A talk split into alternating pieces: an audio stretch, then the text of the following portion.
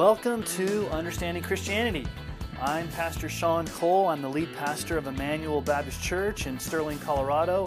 I also serve as an adjunct professor of Old and New Testament theology, church history, and ethics at Colorado Christian University.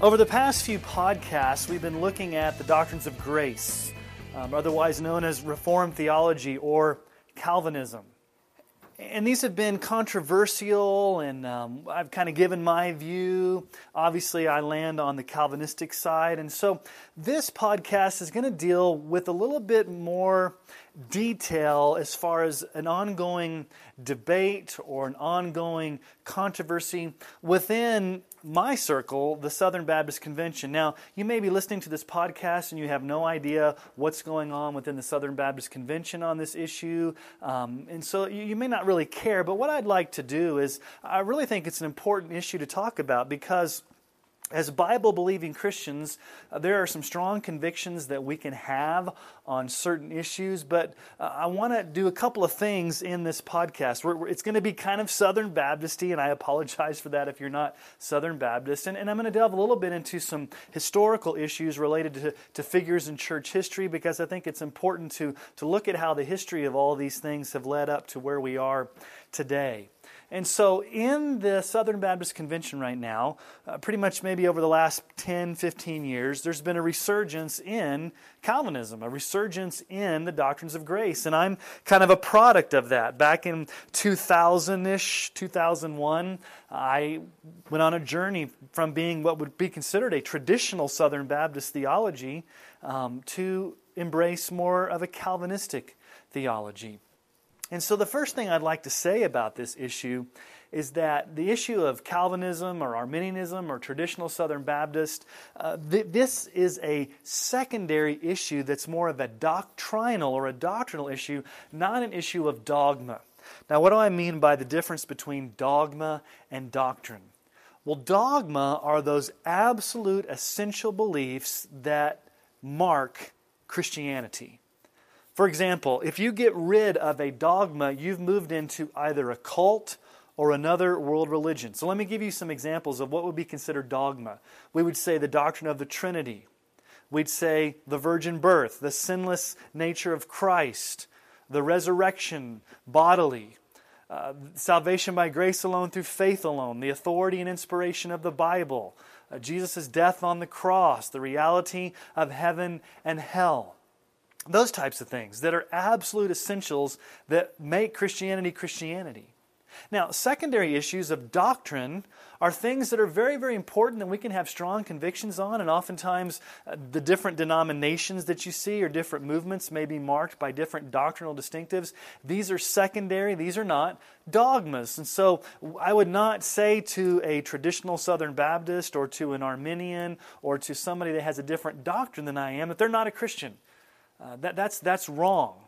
Th- these, these are issues of doctrine. And so, uh, you know, whether or not um, you baptize by immersion or you sprinkle, like covenant Presbyterians, or whether you speak in tongues or believe that the sign gifts are still in operation today, or whether you are what's called a cessationist, where you believe those ceased during the times of the apostles, uh, whether you believe in eternal security or that you can lose your salvation, uh, things like that. And then the whole issue of um, the depravity of man, total inability, total depravity, irresistible grace, resistible grace. Um, did, is it unconditional election? Is it conditional? Is it corporate election? All, all of these issues are secondary.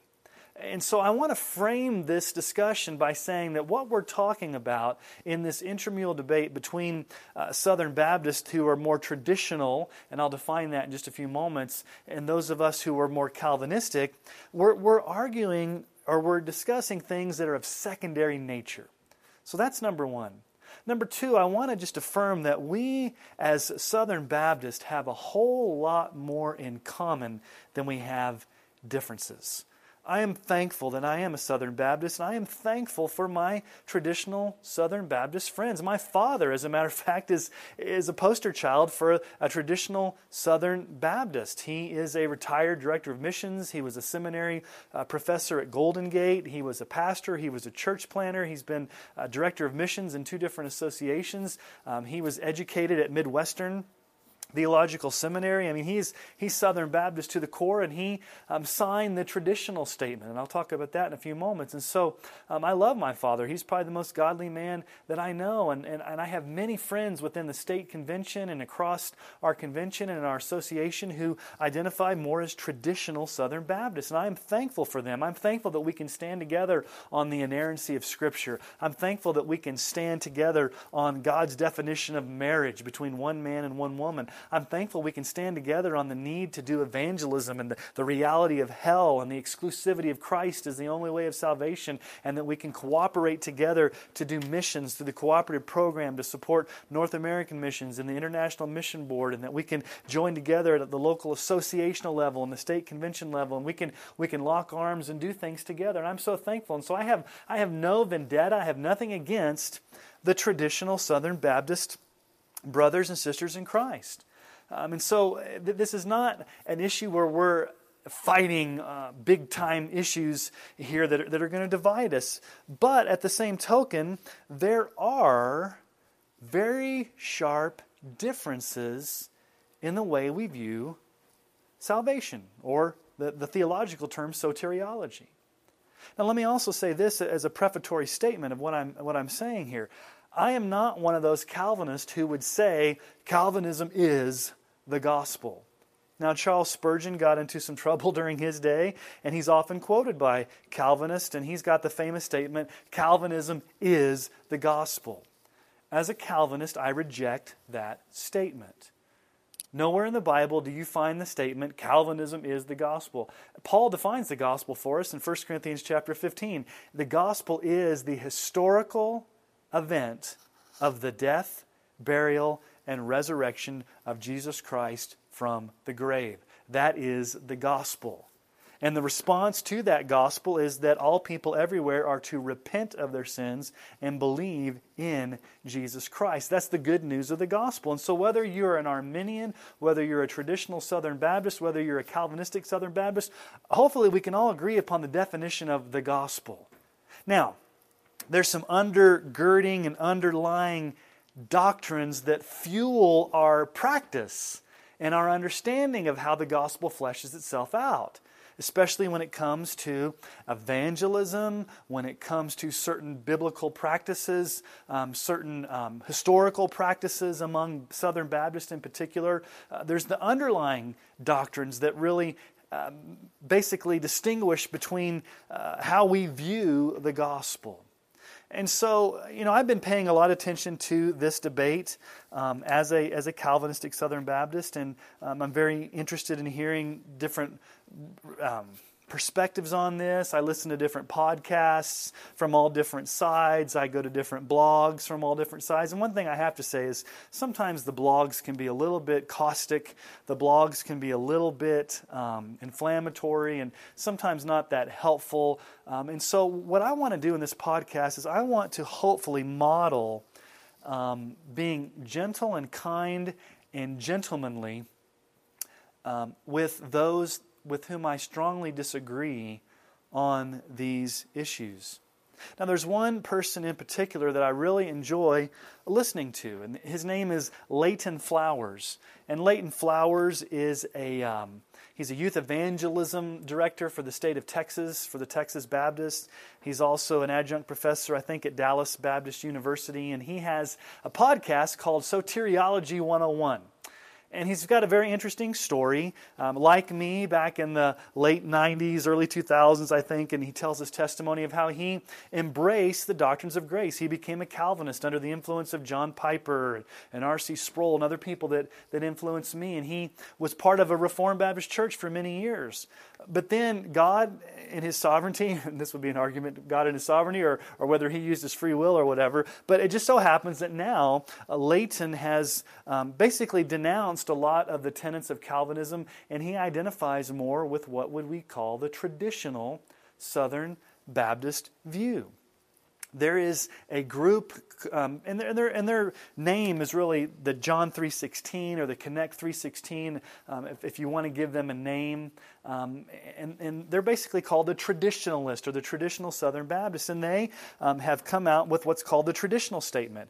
About two or three years ago, Eric Hankins, a pastor in Mississippi, drafted what was called the traditional statement. And, and I, I appreciate the traditional statement. It was their attempt to clearly define what they believe is the traditional doctrine of Southern Baptists. And they're very alarmed at the resurgence of Calvinism within the Southern Baptist Convention. And they have every right to express what they believe um, their soteriology is. And there's a bunch of famous Southern Baptist past presidents, presidents of, of seminaries, and, and, and other influential Southern Baptists who've signed their traditional statement. And so I have no problem with, with the traditional statement coming out. I have no problem with a group of Baptists saying, hey, this is what, where we stand on the issue. This is how we want to clarify and articulate and, and put ourselves in a position um, against Calvinism. I have no problem with that. It's not a big deal to me. Um, I, I do have problems with statements in the traditional statement, and I, in good conscience, cannot sign it because of the theology that's in there. So, the fact that they came out with the statement, I have no problem with that. The content of the statement, I do have some problems with. But again, these are secondary issues. But I really enjoy listening to uh, Leighton Flowers on Soteriology 101. Um, he had a recent debate with Dr. James White of Alpha and Omega Ministries. Um, Dr. White and I go back a long time. He was my professor of apologetics at Golden Gate when I was at the Rocky Mountain campus here in Denver. And um, his book, The Potter's Freedom, was very influential in, in helping me to come to understand the doctrines of grace. And I've been listening to, to James White for years and following him on Alpha and Omega Ministries. And, and they had a, a debate on Romans 9. And there's been a lot of conversation about that debate, and I've heard James White's take on it. I've heard Leighton Flowers' take on it. I've heard other people's take on it. And I'm not going to comment on it because I think a lot of other people have done that. What I want to do is I want to just say I really appreciate the tenor, the tone, the attitude, the graciousness of Leighton Flowers.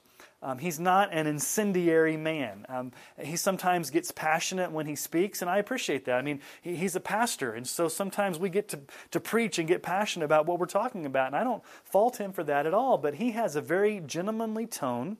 He's very gracious. He really tries hard to try to understand the other side. Um, I just I disagree with a lot of what he says, and I come away from you know some of his podcasts, you know, maybe talking out loud, saying I don't I don't believe that, or I don't understand that, or you, or you misrepresented that. But his tone is very gracious. And so I really appreciate his, his podcast. And if you're not a, um, you, you, know, you're, you're, not a, you're a Calvinist like me, I think it's important to listen to other people that have different perspectives. And I would really recommend um, going to his blog. Um, you know, he has some, some of his arguments are convincing, some of his arguments I think are not. Um, I'll leave that up to you as the listener or the reader to go listen to that. But what I want to do is I want to interact with the statement or a couple of statements that he had on his latest podcast. And uh, towards the end of his podcast, Soteriology 101, um, he basically talked about the real fundamental difference between the traditional Southern Baptists and the Calvinistic Southern Baptist. And I agree with him on what this difference is. And so I'm going to play a portion of this, and I may stop and make some comments. And often on my podcast, I don't interact with other people. I usually just kind of do some teaching. But I thought what I want to do is I want to model, number one, I want to, I want to kind of promote Leighton Flowers. Even though I disagree with a lot of what he says, I really appreciate his tone. I appreciate his attitude. I appreciate what he the way he stands for. He's a gracious Christian man, and I, I think he's a good model of how you can interact with people you disagree with. And so I'm going to try to be as gentlemanly as he is and, and, and interact with people that I disagree with. But I think it's important for us to listen to this, and I think he pinpoints the real difference. And I'm going to also take on the challenge that he gives at the end. So let's listen to this, and then. Um, I'll kind of break it down and then I'll discuss it. And kind of where we're going to go is I'm going to address what he says by going back to the traditional statement. I'm going to trace back to some Baptist history and where this has come from. And then I'm going to go way back into church history to the, the early church, the, the, the forefathers, the ancient church. And then finally, we're going to end up with what the Bible says on this issue. So let's listen to Leighton Flowers. Okay, let, us do this. Um, Article 2 is kind of where the controversy really rested um, on the traditionalist statement. Um, it's under the sinfulness of man. Let, let me just read what it says first. It says, We affirm that because of the fall of Adam, every person inherits a nature and an environment inclined towards sin, and that every person who is capable of moral action will sin. Each person's sin alone brings the wrath of a holy God, broken fellowship with him, ever worsening sinfulness and destructiveness, death and condemnation to an eternity in hell. And so that, that describes what I've talked about as a person not being born in all those horrible uh, conditions, but that's what they're inevitably leading to, if not for the intervention of God, the gospel, revelation, all that God's making himself known. So if, if left to ourselves without any revelation, without any gospel, without the Spirit, without anything, then, then this is, this is the destiny that we all would go, eternity in hell. Now, he refers there to what's called the traditional statement, and, and he read the, the Article 2, the sinfulness of man, the affirmation. All of these have affirmation and denials. And it's similar in wording to the Baptist faith and message, and, and, but there's a major problem that I have with the wording there. He says, We affirm that because of the fall of Adam, every person inherits a nature and an environment inclined toward sin that's a softening of what the 1925 Baptist Faith and Message has. And the, it moved towards a softer view on total depravity in the 1963, and we're going to talk about that. But I do not like the wording an environment inclined toward sin because it makes it sound like if you have an inclination towards sin, you could either sin or not sin, depending on your inclination, depending upon your environment. Now, it does say a person inherits a nature. Yes, I agree with that. They inherit a nature. Um, and then they say every person who's capable of moral action will sin. Again, there, there's a denial there of original guilt, and I'm not going to get into that as much. Um, but I just don't like the wording an, incli- an inclination towards sin. It doesn't, it doesn't sound strong enough to me. I think the Bible teaches more than an inclination towards sin, an environment. I think the Bible teaches that we are born with the guilt of Adam and we're under bondage to sin. Now, let's listen to the denials. This is the issue that, that we have a problem with, that I have a problem with under the denial. And so let's listen to Leighton Flowers keep continuing. Um, it goes on to say, We deny that Adam's sin resulted in the incapacitation of any person's free will or rendered any person guilty before he has personally sinned. While no sinner is remotely capable of achieving salvation through his own effort, we deny that any sinner is saved apart from a free response to the Holy Spirit's drawing through the gospel. And then a list of um, supporting passages are given there.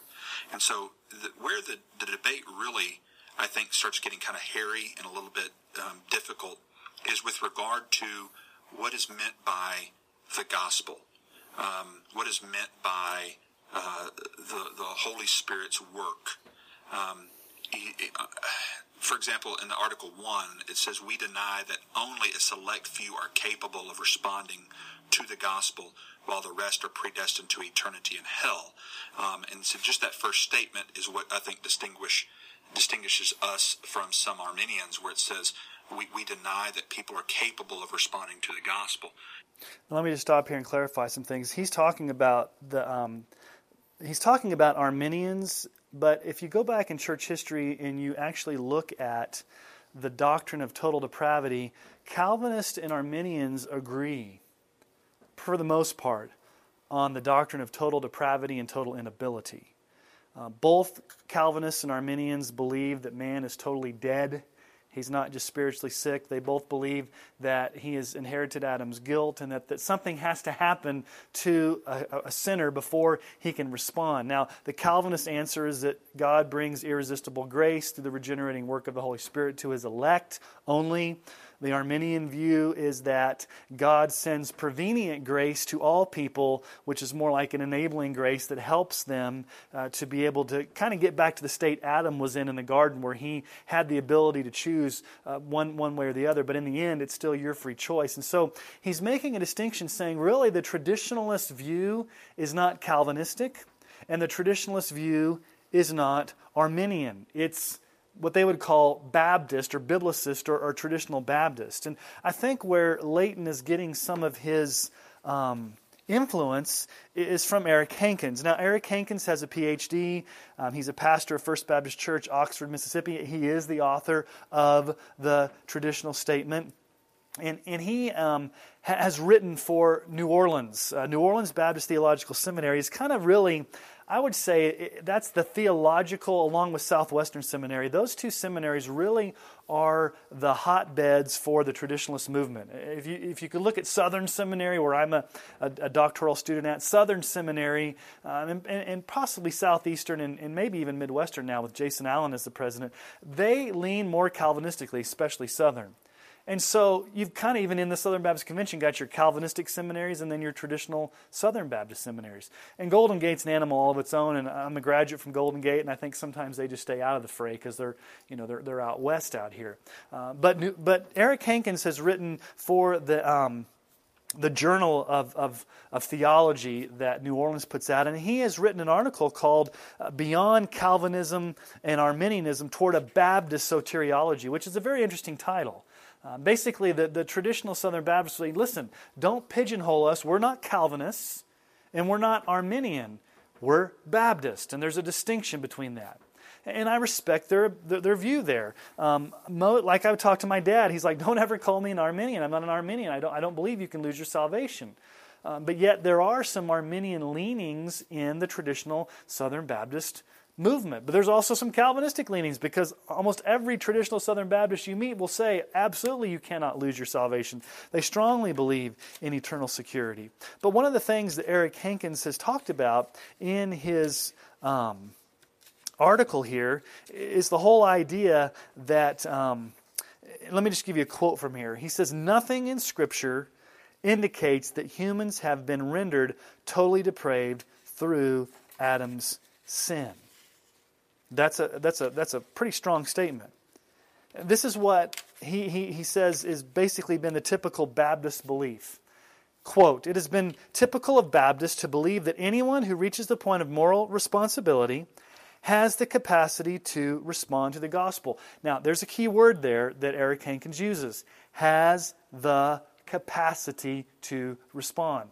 One of the things that Leighton Flowers is, is very famous, I think, for now, I don't know if he's famous for it, but one of the things he says a lot is we are response able we are able to respond. We have the capacity. And that's what Eric Hankins here says is that anyone who reaches the moral, the point of moral responsibility has the capacity to respond to the gospel. Now, as a Calvinist, I would disagree with that statement. I would say nobody has the capacity to respond to the gospel because we are totally depraved and we have total we are unable to do so unless the Holy Spirit first regenerates us. But the traditional Southern Baptist view, and I'm reading from their source documents here, the traditionalist statement. And let me go on to finish Eric Hankins' statement here. So, uh, quote, it has been typical of Baptists to believe that anyone who reaches the point of moral responsibility has the capacity to respond to the gospel. While all persons are radically sinful and totally unable to save themselves, their ability to, quote, choose otherwise defines human existence,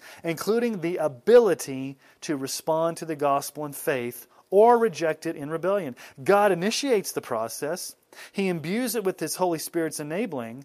When people respond in faith, God acts according to His promises to seal that relationship for eternity, welding the will of the believer to His own, setting the believer free by His sovereign embrace. Now, that's, that's, that's worded pretty well for what they believe. I, I, disagree with it, but he words it pretty well. Now, it's interesting that he uses the term, we are radically sinful. Okay, so radically sinful. They, they, they will acknowledge total depravity, that we are radically sinful, that we can't save ourselves.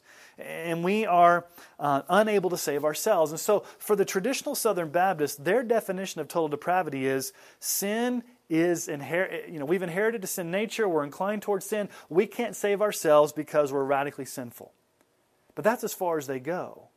They won't take it the next step that we as Calvinists say and say, okay, as a result of that, as a result of the fall of Adam, as a result of Adam's guilt, as a result of, of what the scripture says, we are also not just totally depraved, but we are totally unable. We lack the capacity to respond. And he says here that um, the ability to choose defines human existence, including the ability to respond. So he says part of human existence, part of being made in the image of God, part of being what it means to be human is that we must have the ability to respond to the gospel or reject it. If we don't have the ability to do that, I think Eric Hankins would say that that means we're not human. Because he says here it defines human existence. Now, no, there's been some labels that have been thrown out there saying that the traditionalists are semi Pelagian. I'm not going to throw that label out there because semi Pelagianism is, is, somewhat of a heresy. Pelagianism definitely is. Um, because you talk to them and you read their blogs, and none of them are going to argue that, none of them are going to say we can save ourselves. None of them are going to say that the Holy Spirit's not active in the process. Okay, so we don't want to throw pejorative labels and call our traditional Baptist uh, brothers and sisters semi Pelagian or Pelagian. They do believe in the role of the Holy Spirit. It's just what, what comes first? Does regeneration precede faith, or does faith come first and then the Holy Spirit blesses that faith with regeneration? And, and he argues that God initiates the process, He imbues it with the Spirit's enabling. So the Holy Spirit's active in that. God starts the process, God draws, God convicts, God woos the Holy Spirit, but then ultimately the, the responsibility to respond to that wooing, to that respo- to that um, convicting, it still lies within the power of the sinner. Uh, so it's not Pelagianism or semi Pelagian where you can just one day wake up and say, hey, I'm going to become a Christian. I don't think any traditional Southern Baptist would say that. They say, oh, no, you need to have the preaching of the gospel. There needs to be the power of the Holy Spirit. There needs to be the convicting work of the Spirit. And one of the things that's very interesting about the arguments that I'm hearing is there seems to be maybe not confusion, but maybe lack of precision, and we're talking past each other on the gospel and regeneration. Um, the traditional Baptist will say the gospel, in and of itself, when it's preached, the gospel itself has the power to save. That there's no, and you go on like SBC Today and some of these other blogs, and, and people will say the gospel is powerful enough to save. There doesn't need to be the Holy Spirit's sovereign regeneration. Um, the gospel is powerful. Uh, and I think Leighton Flowers, I'm not sure if he quite believes that, but let's continue to listen to see what he says, and then we can interact with that. But I think that um, a lot of his thoughts are coming initially from um, Eric Hankins. And so um, let's just continue to listen to Leighton Flowers. And the reason that we, we deny that people are incapable of responding to the gospel is because we believe the gospel is the inspired word of God. It is the power of God unto salvation. Faith comes by hearing, and thus when one hears the truth, truth may set you free. If you don't trade that truth in for lies, then truth is sufficient because it's of God. Jesus said, The very words I speak to you are spirit and life. I think words have power. The very word of God will not, not return to you void, but will accomplish the purpose for which it's sent. I think the purpose for which the gospel is sent is to appeal for the lost enemies of God to be reconciled to God. And thus, I think it's sufficient for a man to respond to that appeal in and of itself. I don't think that the Holy Spirit has to do some other work in addition to the work that He does in bringing the gospel and inspiring it and in bringing it through circumstances and means and all the things that He does to bring the word. Okay, to me that's a confusing statement, and I, and I maybe need to get some more clarification. Um, if I understand Leighton correctly, he's saying the gospel call, when the gospel's preached, that is enough to allow a lost person to be able to respond, and that the Holy Spirit doesn't need to do another work in addition to the work he's doing with the gospel. So, my question is then, what work is the Holy Spirit doing in the gospel? He uses terms like he inspired the gospel, he convicts it. What is the specific biblical work that the Holy Spirit does when the gospel leaves a person's mouth, goes into their ears, what role is the Holy Spirit playing in that? Is the bare gospel in and of itself just preached enough, or does the Holy Spirit need to come and attend to that gospel with regeneration? I'm just a little, and maybe I'm not understanding it, uh, and maybe I've never thought of it this way, and maybe I've been so conditioned in my in my Calvinism to look at regeneration as a work of the Spirit. Um, yes, I agree that Romans 1:16, um, the gospel. I'm not ashamed of the gospel, for it's the power of God unto salvation for all who believe. Yes, there is absolute power in the gospel, but I think in preaching the gospel, the Holy Spirit has to play a role in regenerating or calling or effectually calling. And again, you know, I see a distinction between the outward call and the inward call. And I'm, sure most traditional Southern Baptists probably reject those categories. They would probably say, no, there's no such thing as an internal call. Um, God calls, and it, it should be enough that when the gospel goes out, a sinner hears it, he or she has the capacity to accept it or reject it. Um, that's sufficient, I think, is the word that Leighton Flowers used. And so I would disagree and say, you know, when the gospel goes forth, whether I'm preaching on a Sunday morning or uh, we're in a village in India and we're sharing the gospel, or whether you're across, you know, somebody at a coffee shop and you're sharing the gospel, when it leaves your mouth, and somehow the Holy Spirit's got to take those words and do something in the heart of a lost person. I mean, we've got the example of Lydia. When Paul goes down to the river in Philippi and begins preaching, it says, The Lord opened her heart. And so my question would be okay, is that an extra work of the Holy Spirit? on top of the gospel, or is that the gospel itself working with the Holy Spirit? Because obviously, Lydia didn't open her own heart. The Lord opened her heart to receive the message. And so I'm just a little confused on that. And maybe I need to do a little bit more study, and maybe I need to try to maybe read more of their writings to find out what they actually mean by that. I think the work of the gospel itself is a sufficient work of revelation so that all men are held accountable and responsible to it because all men can respond to it. Um, and so. Okay, I would, I would agree with him halfway. All men are accountable in the sense that Romans 1 teaches that all men stand accountable before God.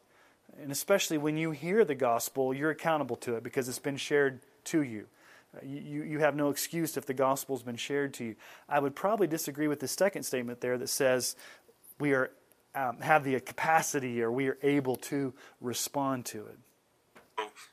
Some may deem that with the boogeyman and all the different stuff. And I've gotten to the point I just don't care anymore. Okay, if you want to appeal to fifth century, um, you know, Catholic council that supported um, baptismal regeneration of infants, then be my guest. But that's not Baptist. There's nothing Baptist about that. You're, you're not. Don't don't claim to be a Baptist if you're going to use that as your authority, because that is not a council you would you should use for your authority if you you call yourself Baptist. And again, being a Baptist itself is not the authority. Go back to the scriptures. And again, I, there, there's no scripture that I've shrunk away from taking on on my blog or here. I, I am a, I'm a theology guy. I'm a hermeneutics guy. I, I am not basing this on a philosophical claim. I'm more than, than happy to, to take on any passage of scripture and, and to dissect it within the context and to understand it from the original author's perspective and to see whether you truly are ever being taught the incapacitation of the person in response to the very Word of God. Okay, I do agree with him there. I think he's talking about the Council of Orange or maybe the Council of Ephesus, where Pelagianism and semi Pelagianism were denounced as heresies, and and yes, there are some um, ancient councils that, and during that time, that we as Baptists would disagree with when it comes to baptismal regeneration of infants. And we don't want any council or outside group or ecumenical document to be our ultimate authority. The Scripture is our ultimate authority. So I do agree with him on that, that we need to go back to the Bible. We need to go back to the Scriptures. We need to be good Bereans. And I don't ever want to accuse. Um, my traditional Southern Baptist brothers and sisters that they're not doing that. I mean, we are people of the book, and I am thankful. Uh, let me just stop and pause and, and give, a, give an inside uh, word here. Um, in, in, a lot of other denominations that have gone liberal, they're arguing whether or not to ordain gay and lesbians as clergy or to do gay weddings and, and things like that. Thankfully, that has not happened to us as Southern Baptists. We're not having that argument. You know, we are inerrantists. We believe in the inerrancy of Scripture. We believe in the authority of Scripture. We all probably share a lot of the same hermeneutics as far as how we approach the study of Scripture with the grammatical, historical approach to looking at the original audience, the, the original languages, the original culture, the literary structure. And so, um, thank the Lord that I can have confidence sitting under a pastor or, or listening to a pastor that's a traditional Southern Baptist and not a Calvinist that he believes the Bible and that he holds to inerrancy and he's done the expositional work to decipher what the original meaning was from the original languages and he's gone back to um, as the reformers would say, back to the original sources. And so I'm thankful for that. And so I don't ever want to accuse my traditionalist Southern Baptist brothers and sisters that somehow they're not good Bereans or they're misunderstanding the scriptures. I think they take the scriptures very seriously. They have a high view of scripture just like I do. And I'm thankful that within our Southern Baptist family, we do have that, that value. Let's continue listening. God. Um, and as I've described before, this debate isn't just about the nature of the man. It's about the nature of the revelation. Because when God brings the gospel, he's bringing it to fallen men. He knows the depraved nature of a fallen man. Thus, he knows what the, the, the nature of the gospel must be in order for that fallen man to have the ability to respond to that appeal.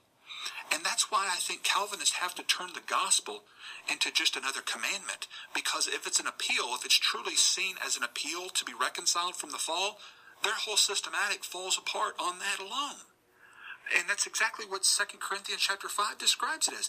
That we are ambassadors for Christ. He's making his appeal through us to be reconciled to God. I don't see how Calvinism survives under that truth.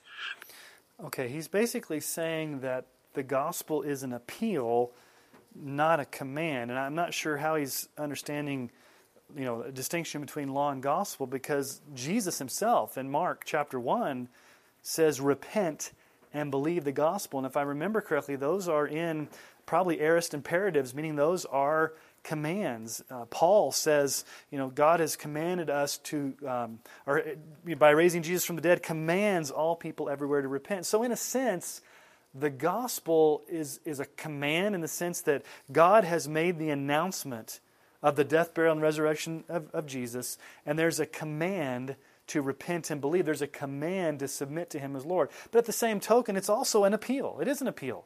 He's exactly right. In 2 Corinthians 5, Paul makes this analogy that we're like ambassadors making our appeal, be reconciled to God. And so I think it's totally appropriate to look at the different ways that the gospel is presented, even in the Bible itself. You know, sometimes you have it as an appeal, Sometimes you have it as a persuasion. Paul, you know, went to Thessalonica and he met in the synagogue and he reasoned uh, sometimes it's a bold kerygmatic. Uh, the word uh, kerygma, kerusso, comes from the Greek word to herald, to proclaim, uh, like John the Baptist, where you're, or Peter when he stands up at Pentecost, where you're urging and you're commanding, and, and sometimes it's with tears and earnestness. I don't think we can pigeonhole how we present the gospel because I think even the Bible itself, we see different manners in which it's presented. Sometimes with tears as a pleading, as an appeal, sometimes as a command sometimes as a persuasive argument, uh, sometimes as a herald, uh, giving information like a town crier. I think there's a lot of different ways the Bible's presented, not just solely as an appeal. And I do believe that, that to repent and believe is a command. Now, I don't know if that's, um, in the sense, law in the, in the way that we would think about the distinction between law and gospel, but any time that you have an imperative, especially in the imperative tense in the Greek language, it is a command to be obeyed or to be responded to. And so um, I guess the big difference we would have, and this is a big difference in Calvinism and, and even Arminianism or traditional Southern Baptists, here's the big rub. Here's the argument, okay? We as Calvinists believe that humans are incapable of responding because we are totally depraved and no one can do that. We, we lack the capacity. That's our viewpoint. Okay, a traditionalist will come along, or an Arminian, and may say, now, wait a minute. If we are totally unable to respond, then why in the world does God give us commands in the Bible? Does not God giving commands assume that we have the capacity to respond? And that's a valid argument. It's a good argument. The argument is well, then why are there commands if we can't keep them? And so the Calvinistic argument says those commands are there because it's the revealed will of God. And yes, God has given those commands knowing full well that humans are incapable of keeping those commands. And so to repent and believe is a command.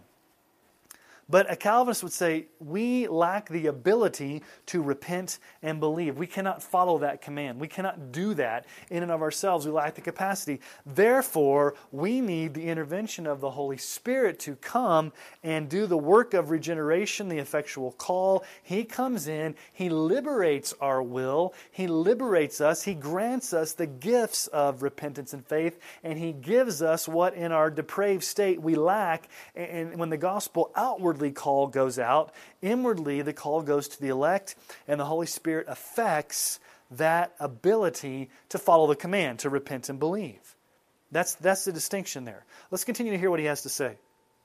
Because if you recognize that God sent the gospel as an appeal for fallen man, then it's impossible to support the concept and the idea that the man is fallen, and because he's fallen, he's incapable of responding to the very word God sent to call him to be reconciled from that fallen condition. I just don't see any support for that. Um, and where it gets into the Arminian, and I'm kind of jumping back and forth, and I apologize for that. Um, that's why sometimes the, written word is better because you can stay focused on one particular point under a particular title, and when you get to talking, you get to rambling. So I, I, forgive me for that. But the point that I want to make with regard to the Arminian controversy on this subject and some some of the, the accusations of semi-Pelagianism and all those kinds of things that come with that, I think that's a a very Western way of looking at this text. I think it's a, a reading of a systematic and a way of, of systematizing and thinking over the course of, of you know theological history. And a lot of times, the, the doctorates and the PhDs from this study, they've read so much and they have delved so much into this study, especially from the Western perspective. They have those lenses on; they can't see it any other way. And so, when a somebody that comes from a different worldview, a different perspective than they are, it's hard for them to even grasp where they're coming from because they're not using the same vernacular that the, the other person is. They're not using the same jargon, theological jargon, and coming with the same presuppositions as the other person is. So there's some people that come from the more Arminian, scholarly Arminian perspective that have some presuppositions that, that Baptist, traditionalist Baptists just never have adopted. We don't we don't hold to, and and I would say you know obviously argue we don't hold to it because Scripture didn't teach it. Um, now that could obviously be debated, but I think what has to be um, what's incumbent upon those who want to hold to a concept of total inability is you've got to establish from Scripture why the fallen man is unable to willingly respond to God and His truth brought to us by the Holy Spirit in His power. Uh, prove that from Scripture. Prove from Scripture that the, the will of man has become, or the nature of man has become, um, so repulsed to the things of God that the Holy Spirit has to do something preveniently before to make them desirous, or at least halfway desirous, in order to make them free to be able to respond to the gospel. Again, it, it, it's a presupposition that's never been proven, I don't think, in the text. It's just assumed. And, and it, I don't think it's there. You, you have to presume that the gospel's roadkill to the natural man. Okay. So there's the challenge. There's his, there's his ultimate statement here at the end of his podcast. Um, he says, Prove it. Prove from the Bible that it teaches total inability. And that's what I'm going to attempt to do in the rest of this podcast is to prove from the scriptures that that's what the Bible teaches. Now, I want to just kind of give a little bit of, of church history here because even among the traditional Southern Baptists, there seems to be even some differences on their viewpoints. Um, some of the traditional Southern Baptists, like Leighton Flowers, will say they hold to what's called the corporate view of election. Others, like Steve Lemke, uh, Steve Lemke is the professor of systematic theology at New Orleans Baptist Theological Seminary. He's a, he's a big time leader in the traditionalist movement. A lot of his statements in writing are very, very Arminian. And then the traditionalist Southern Baptists say, no, we're not Arminian. But yet, when you read Steve Lemke, you're like, man, that, this guy sounds like an Arminian. Let me read to you from this is from the book um, A Biblical Theological Critique of Five, Critique of Five Point Calvinism, Whosoever Will, edited by David Allen and Steve Lemke, Reflections from the John 3.16 Conference. This is actually on page 137 in Steve Lemke's chapter on the critique of irresistible grace. And here's what he says. The Holy Spirit convicts and convinces the sinner through enabling or prevenient grace, leading and enabling the person to respond in faith, resulting in regeneration, justification, and salvation. And he has a footnote says, I am using the term enabling grace to be synonymous with prevenient grace. The issue is not whether unaided humans would naturally seek God without His grace. The issue is whether the Holy Spirit regenerates persons before they respond to faith in God. In both approaches, it is the Holy Spirit who, through the gospel preaching and other means, convicts and convinces sinners to repent of their sins and to trust Christ.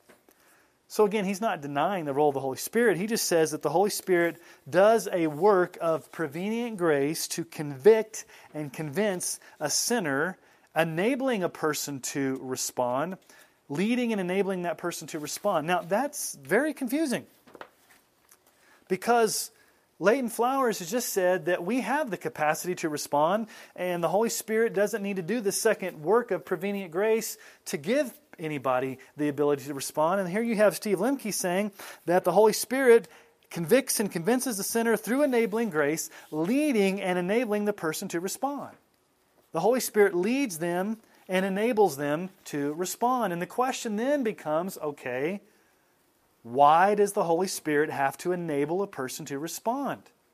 If the Holy Spirit has to do a prevenient work of grace to enable them to respond, why could not they respond without the Holy Spirit?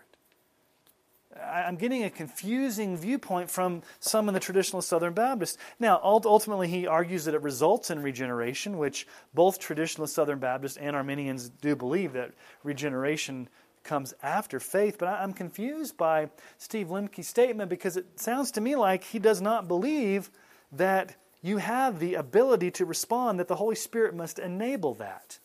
And if the Holy Spirit must enable that, then what, why does he have to enable that? What is it about a sinner that requires the Holy Spirit to enable them? Because enable means that they are not able. they are not able to respond. And so if they're not able to respond, the Holy Spirit must make them able to respond. Now, as Calvinists, we'd say, yeah, we agree with that. We are not able to respond, and thus the Holy Spirit has to enable us to respond, and He brings about regeneration only in His elect. Again, Steve Lemke would say this um, as far as the foreknowledge view when it comes to election. Uh, my position follows the order of Romans 8 28 through 30. God foreknows those who will respond in faith, and on the basis of that foreknowledge, He predestines, calls, justifies, and glorifies them. That's the traditional Arminian view of election. It's the foreknowledge view. But yet, many of the traditional Southern Baptists argue for what's called the corporate view of election. And so I want to just give a little bit of church history here to kind of show you how some of these things have happened in the change in the, um, the Southern Baptist Convention. It's very interesting because back in 1845 is when the Southern Baptist Convention basically started. And during the early days of the Southern Baptist Convention, it was definitely Calvinistic. Five point Calvinism held sway. Um, the writing theologians were Patrick Hughes Mell, John Dagg, and especially James Boyce.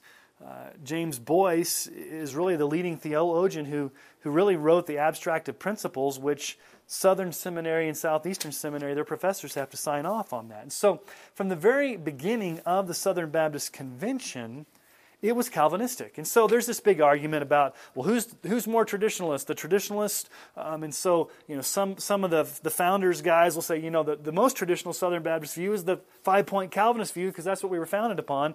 And the traditionalists will say, no, that's not been the predominant view in the Southern Baptist Convention for the past, you know, 50, 60, 70 years. And they're right on that. There was a major turning point in the 1920s, 1930s with the president of Southern Seminary, E.Y. Mullins. Um, E.Y. Mullins basically um, shifted a lot of the, the strong Calvinistic tendencies of the Southern Baptist Convention to a more, what would be called modified Calvinism. A modified Calvinism. And it wasn't really until Herschel Hobbs came along that he really, I think, if there's one person that really shaped, has shaped the theology of the traditional Southern Baptist movement, it's Herschel Hobbs. Now you may ask, well, who's, who's Herschel Hobbs? Well, he's kind of the, the, the grandfather of Southern Baptist. Um, he was the chairman of the 1963 Baptist Faith and Message. Um, he had the Baptist Hour radio program, prolific writer, wrote a lot of books, wrote for a lot of Sunday school curriculum basically in the 50s, 60s, and 70s, um, and even all the way up to his death in 1995, uh, Herschel Hobbs is a, was probably the leading popular theologian among Southern Baptists. And Herschel Hobbs really was the one, I think, that I don't know if he established it or if he came up with it, but he sure definitely popularized what's called the corporate view of election. And He really led the Southern Baptist Convention away from Calvinism to more of an Arminian or what the traditionalist Baptists would say is the traditional Baptist position. And so there, there's some interesting things about um, Herschel Hobbs. There's an interesting book that I would recommend. Um, it's called Southern Baptist Thought Since 1845 Has Our Theology Changed? And this book goes through a lot of major doctrines uh, and how it's changed since the inception. And, and one, chapter two is on predestination. And, and, and it's very interesting to see how Herschel Hobbs changed the trajectory of Calvinism to a more Arminian or what would now be considered traditionalist view. Now, let me just give you some quotes from Herschel Hobbs in some of his famous books. Um, he's got a lot of books. You know, he's written the Baptist Faith and Message Handbook, uh, Fundamentals of the Faith.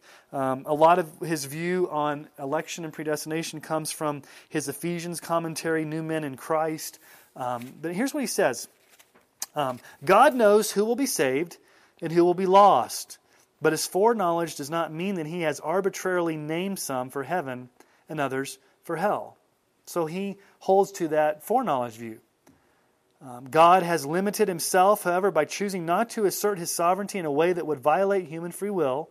To do otherwise would be inconsistent with his nature, character, and purpose. So God limits his, God limits his sovereignty in that he does not actually choose. As powerful as God may be, his divine sovereignty can never cancel human freedom. If it ever does occur, then man loses his personality and is incapable of fellowship with God. An all powerful sovereign God has, in matters of the Spirit, voluntarily limited himself to the response of the free will of man. Now, this corporate view of election that Herschel Hobbs talks about is more more of what I would call a plan of salvation. It's he takes Ephesians where it talks about how we were chosen in Christ, and basically the argument goes like this: God, before the foundation of the world, had in mind the church, Christians, this large number of people who were going to be in Christ. And so, at a point in time when you trust Jesus for salvation, you get included in Christ, and thus you become one of the elect. So it's not the foreknowledge view where God looks down the corridors of time and determines, you know, based upon what he sees. The Arminian view says when God looks down through the corridors of time, he sees who's going to choose him, and based upon what God sees, God elects or passes over based upon what he sees. That's not the corporate view of election.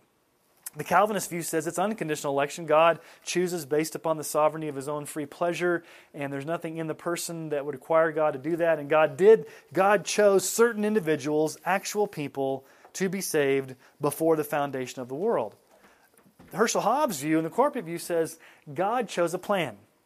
God chose the people in general, the elect in general, the church in general, had this plan in mind and it was in Christ because Christ is the one whom God had known before the foundation of the world. And when you use your free will in time to accept Jesus as Savior, then you get included in what God's plan was to be part of the elect. Now, I think I'm accurately representing his viewpoint, but it's interesting because I think the traditionalist Southern Baptist view point today, I really think they can trace their roots back to Herschel Hobbs and his theology. Uh, I think he's got his fingerprints all over their theology. Now, one of the things that I'm going to do here in just a few moments is I'm going to, to try to prove from the scriptures that the Bible does teach total inability. But one thing I want to do is I want to go back to the church fathers because oftentimes you will hear traditional Southern Baptists or others say, man, these views about you know, total inability or, or you know, these views weren't around until Calvin and Luther and the, in the, the Protestant Reformation and, you know, Jonathan Edwards. Um, the early church fathers didn't obviously didn't believe this. Well, I want to give you some quotes from the early church fathers. And I want you to be the determiner of whether you think I'm misinterpreting them. I'm just going to read them at face value. Um, I'm not going to give a lot of comments on them because I, I, think that sometimes if you comment on one or two statements out of context, you can you can lose really the whole meaning of what they're trying to say. But I'm just going to throw them out there. Um, this is the th- this is from Ignatius in AD 110. He said, "Unbelievers cannot." Do the things that are spiritual, nor can unbelievers do the things of belief.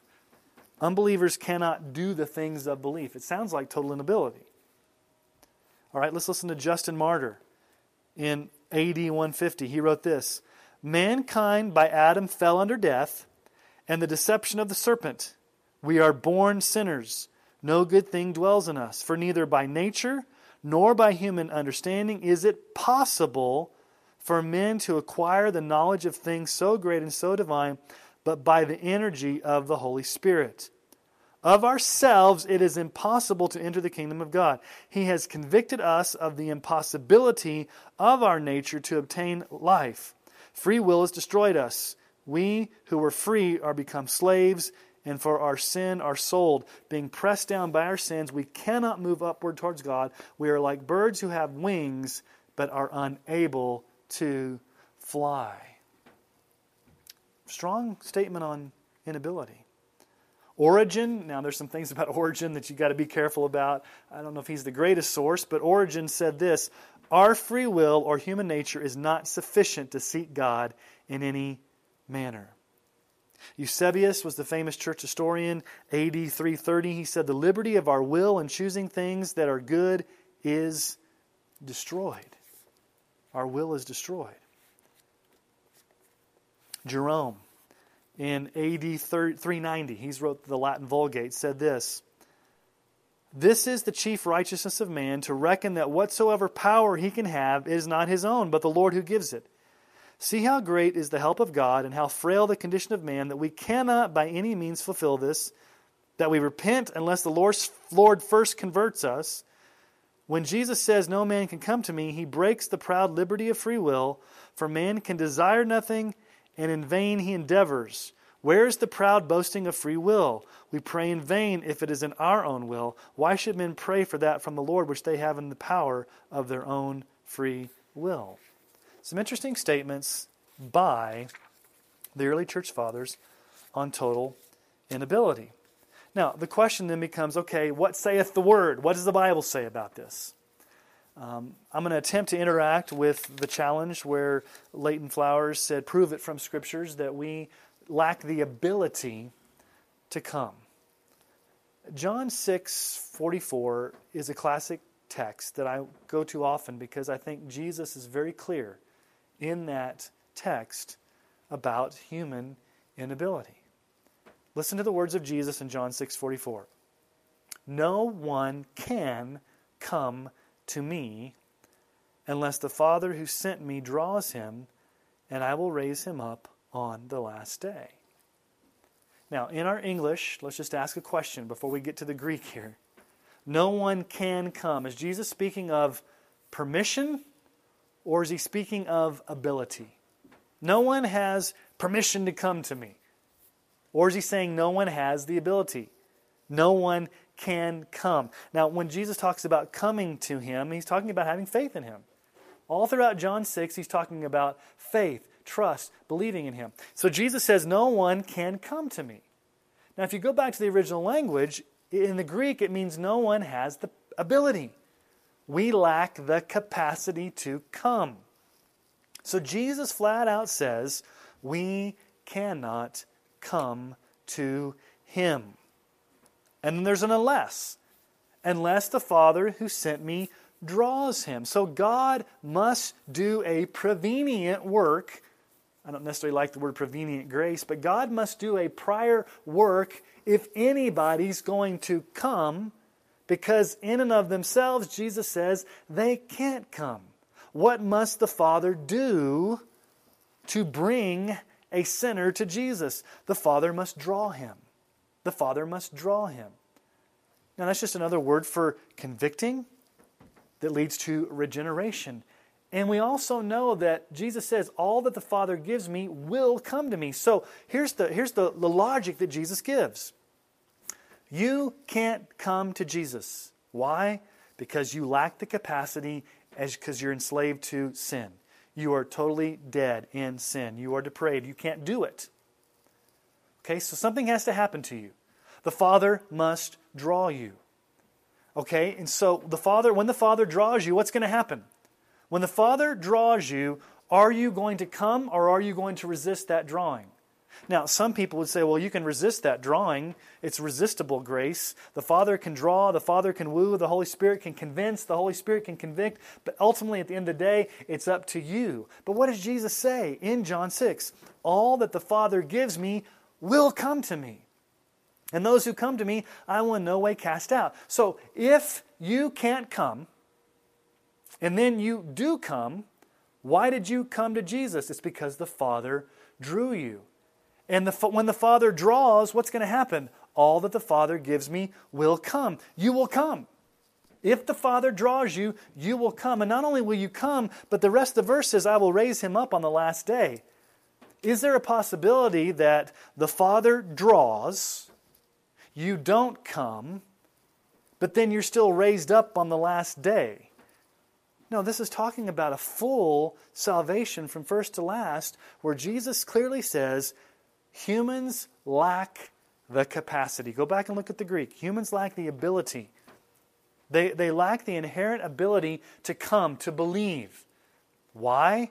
Well, the rest of the scripture teaches, as we'll get to some other verses here, we are enslaved to sin. We are totally dead. We are depraved. We're lost. We have hearts of stone. We can't come. Now, come to me sounds like respond. The traditionalist view says we have the ability to respond. God has given us the ability to respond to, to the gospel call. But Jesus just here says nobody can respond. Now, you may argue whether come and respond mean the same thing, but in, I think in the context of John's gospel, come to Christ means believe, means trust, means put your faith in. I think that's what a traditional Arminian would say. I mean, a traditionalist Southern Baptist or Arminian would say it's the same thing to, to respond to the call. When Jesus calls, when the Holy Spirit convicts, when the Holy Spirit works, you have the ability to come. Now, it's very interesting because I go, I go back to that um, questioning, that, that, that questioning quote by Steve Lemke, where it says, the Holy Spirit convicts and convinces the sinner through enabling or prevenient grace, leading and enabling the person to respond in faith leading and enabling the person to respond in faith. Again, I ask, why does the Holy Spirit need to lead and enable if the person's already able to do that? And then, isn't that an extra work of grace on top of the uh, of just the bare preaching of the gospel? So Jesus himself says, "No one can come to me." It's not talking about permission; it's talking about ability, unless the Father who sent me draws him, and I will raise him up on the last day. So here's the logic of John six. The Father has given a people to Jesus. When were those people given? Before the foundation of the world. Can those people come?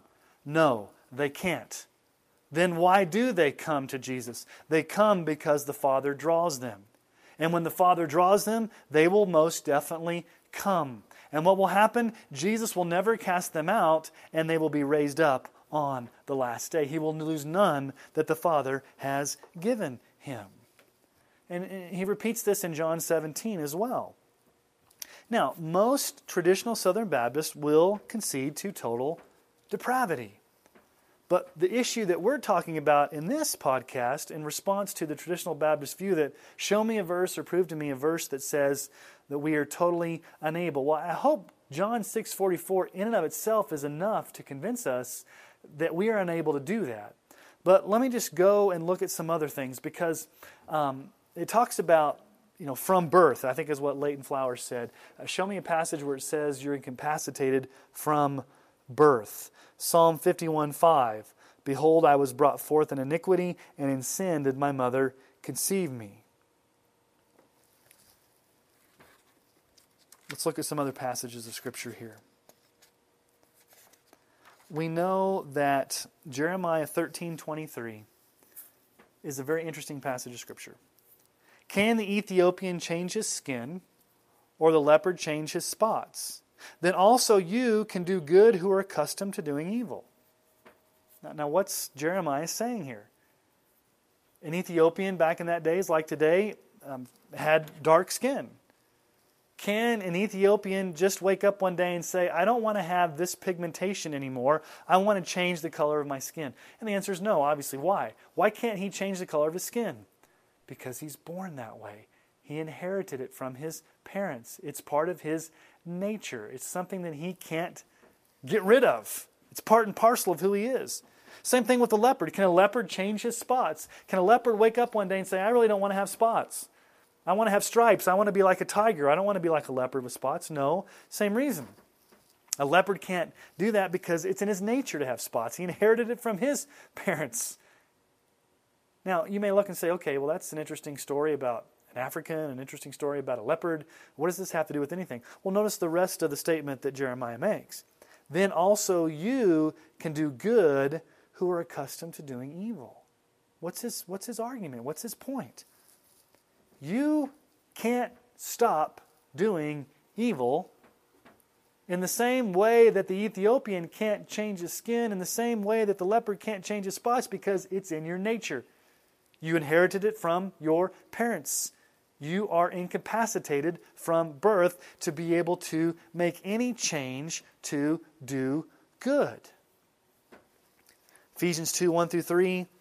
You were dead in trespasses and sins in which you once walked following the course of this world, following the prince of the power of the air, the spirit that's now at work in the sons of disobedience, among whom we all once lived in the passions of our flesh, carrying out the desires of the body and the mind, and we were by nature children of wrath.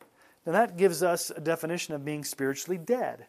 Now, there may be some debates among traditional Southern Baptists. I've gone to some blogs where they argue that dead does not really mean dead. It, there, there's some differences there, and they'll, they'll say things like, you know, dead the way that the prodigal son was dead, but not dead the way that Lazarus in the tomb was dead. And I, I don't necessarily want to get into a, to a hermeneutical argument on, on interpretation of those things, but what I do know is that the next passage says, But God, being rich in mercy, with great love with which He loved us, made us alive in Christ. By grace you've been saved.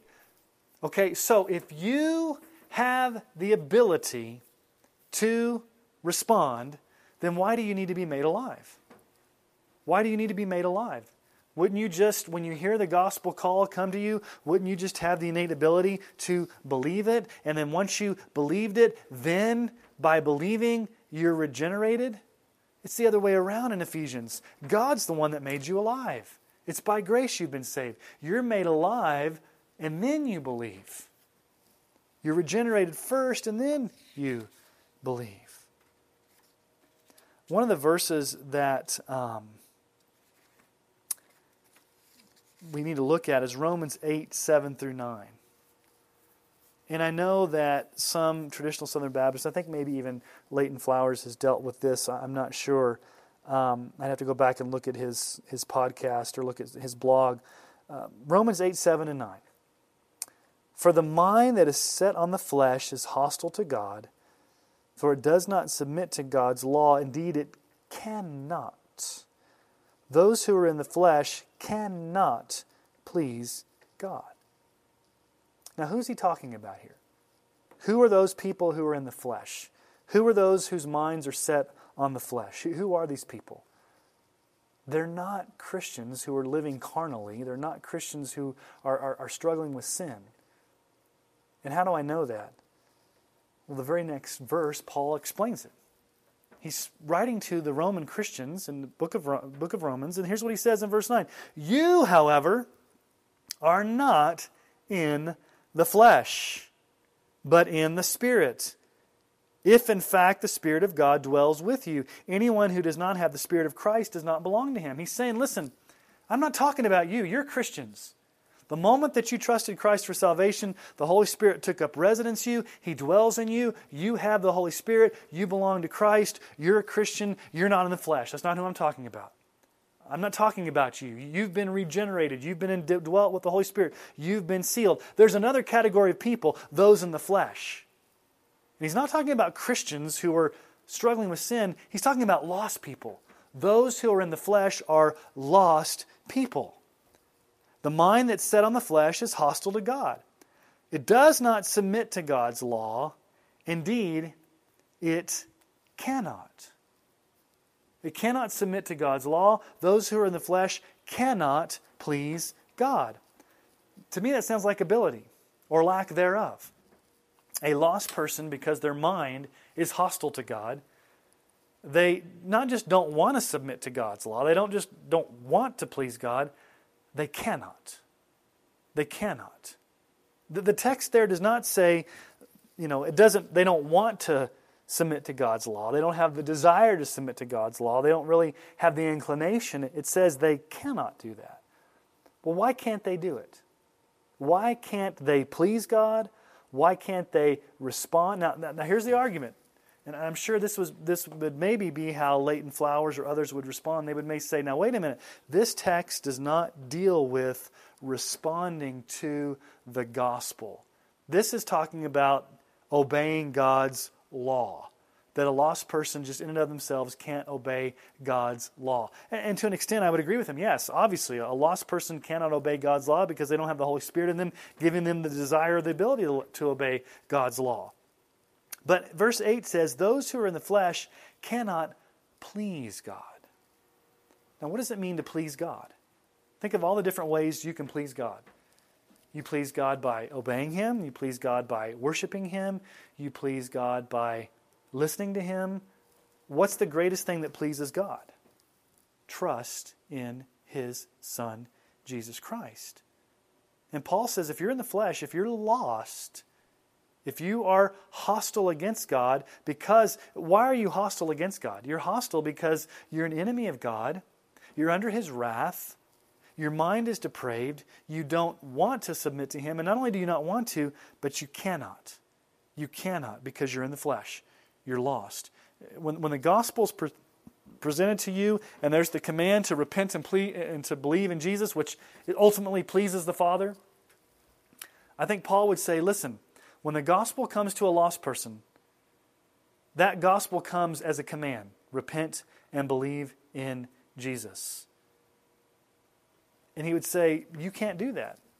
You can't respond. You can't repent. You can't believe. You can't do what's pleasing to God. You cannot do it because you're in the flesh and you're hostile. You need to have the power of regeneration. You need to be made spiritually alive. I know in Colossians, um, it, it's interesting. Colossians 2 13, you who were dead in your trespasses and the uncircumcision of your flesh, God made alive together with him, having forgiven us all our trespasses.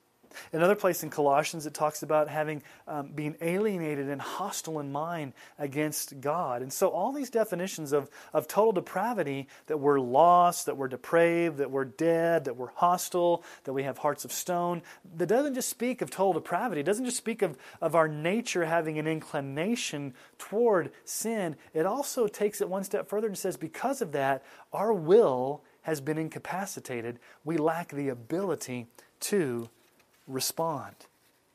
Doesn't mean we don't understand the facts. When the gospel is presented to us, it doesn't mean we don't understand the facts of the gospel.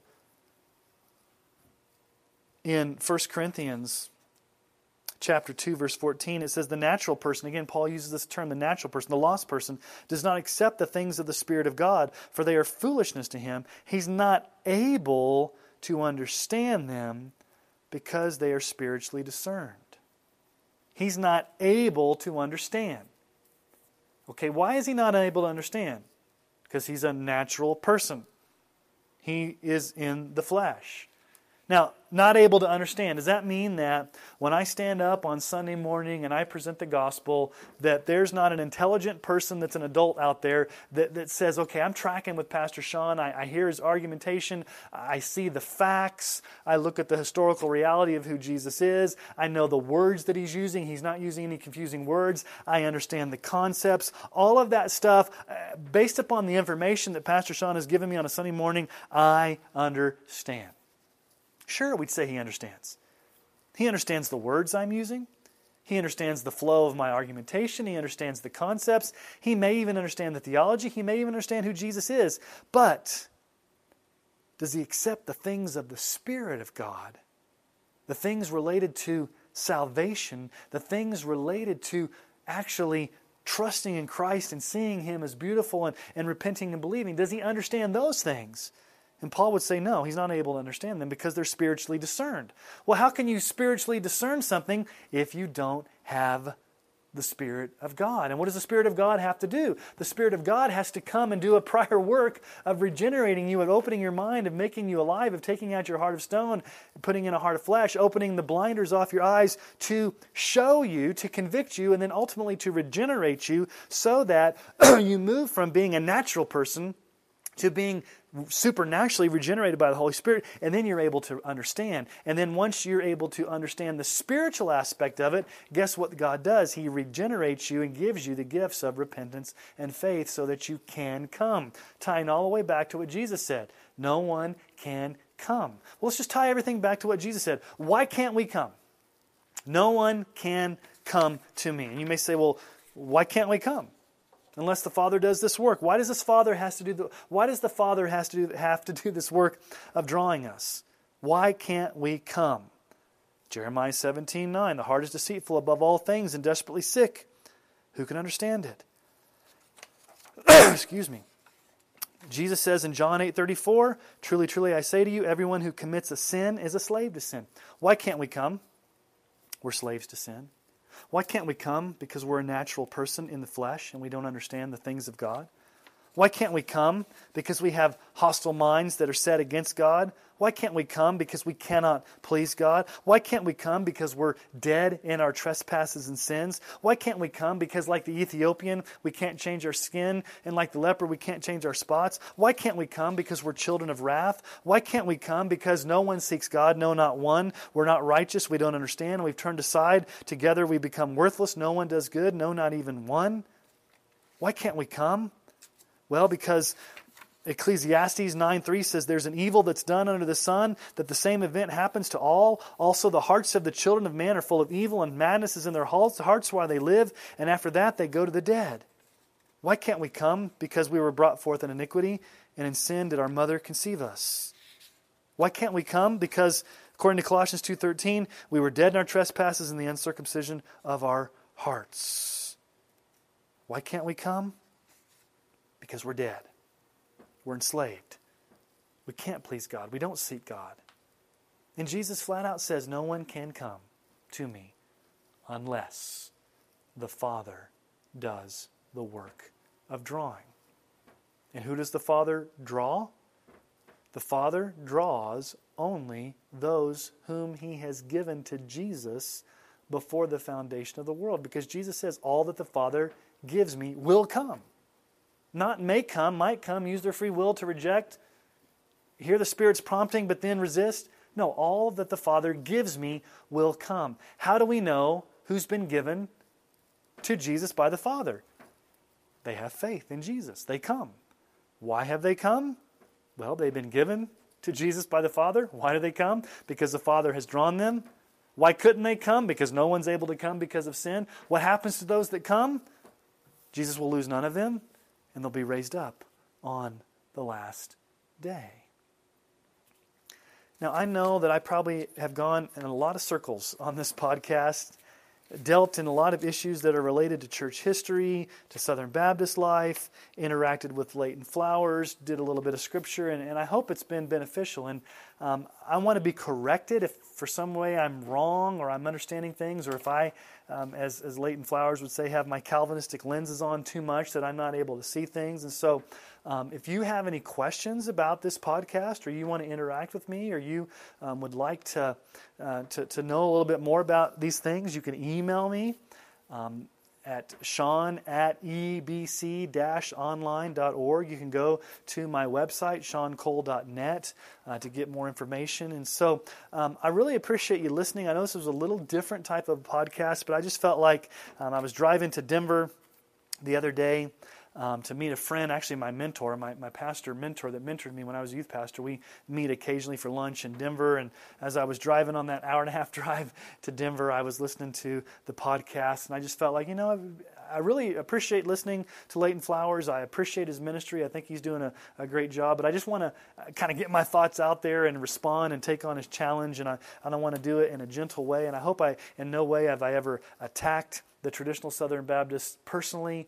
Um, I, I, disagree wholeheartedly with a lot of their, their uh, conclusions and, and presuppositions. But I, again, I want you to understand these are secondary issues. Um, Calvinism is not the gospel. It's not a dogma, a hill on which we must die. Um, it's secondary. And at the end of the day, when we get to heaven, um, I'm going to be thankful for that traditionalist Sunday school teacher who told me the gospel when I got saved back in 1979, and those traditionalist pastors that I listened to growing up that taught me the gospel, and my traditionalist father who has mentored me, and the traditionalist college minister who's mentored me, and all the great people in my life who've mentored me, who've loved me, who've discipled me, that don't have the same theology of me, but they love Jesus, they love the Bible, they love the gospel, and I'm so thankful for their input and their encouragement in my life. And I would not be where I am today without those. So, a shout out to my traditionalist Southern Baptist brothers and sisters. Um, I, I do love you. I appreciate you. I hope there's room enough for both of us in the Southern Baptist Convention. Um, I don't want there to be contention. I don't want there to be division. I don't want us to divide over things like this when we've got a world that's lost and going to hell, and especially in light of the whole Supreme Court ruling on gay marriage. It, these issues are going to pale in comparison to how we're going to have to link arms to stand in the face of culture that's going to be coming at us with guns barreled, uh, trying to get us to redefine marriage and redefine the exclusivity of Christ. And so we've got bigger fish to fry, and we've got greater things to do for the kingdom of God. And so it's, it's such a time as this that we really need to be linking arms as Southern Baptists and all evangelicals, regardless of what name happens to be on the outside of your church or denomination. We need to stand strong during these days together. And let's major on the majors and minor on the minors and really go forward in the power of the Holy Spirit, sharing the gospel with the lost and dying world. Thank you for listening to Understanding Christianity. I hope you have a great day, and until next time, God bless you and God keep you and make his face to shine upon you.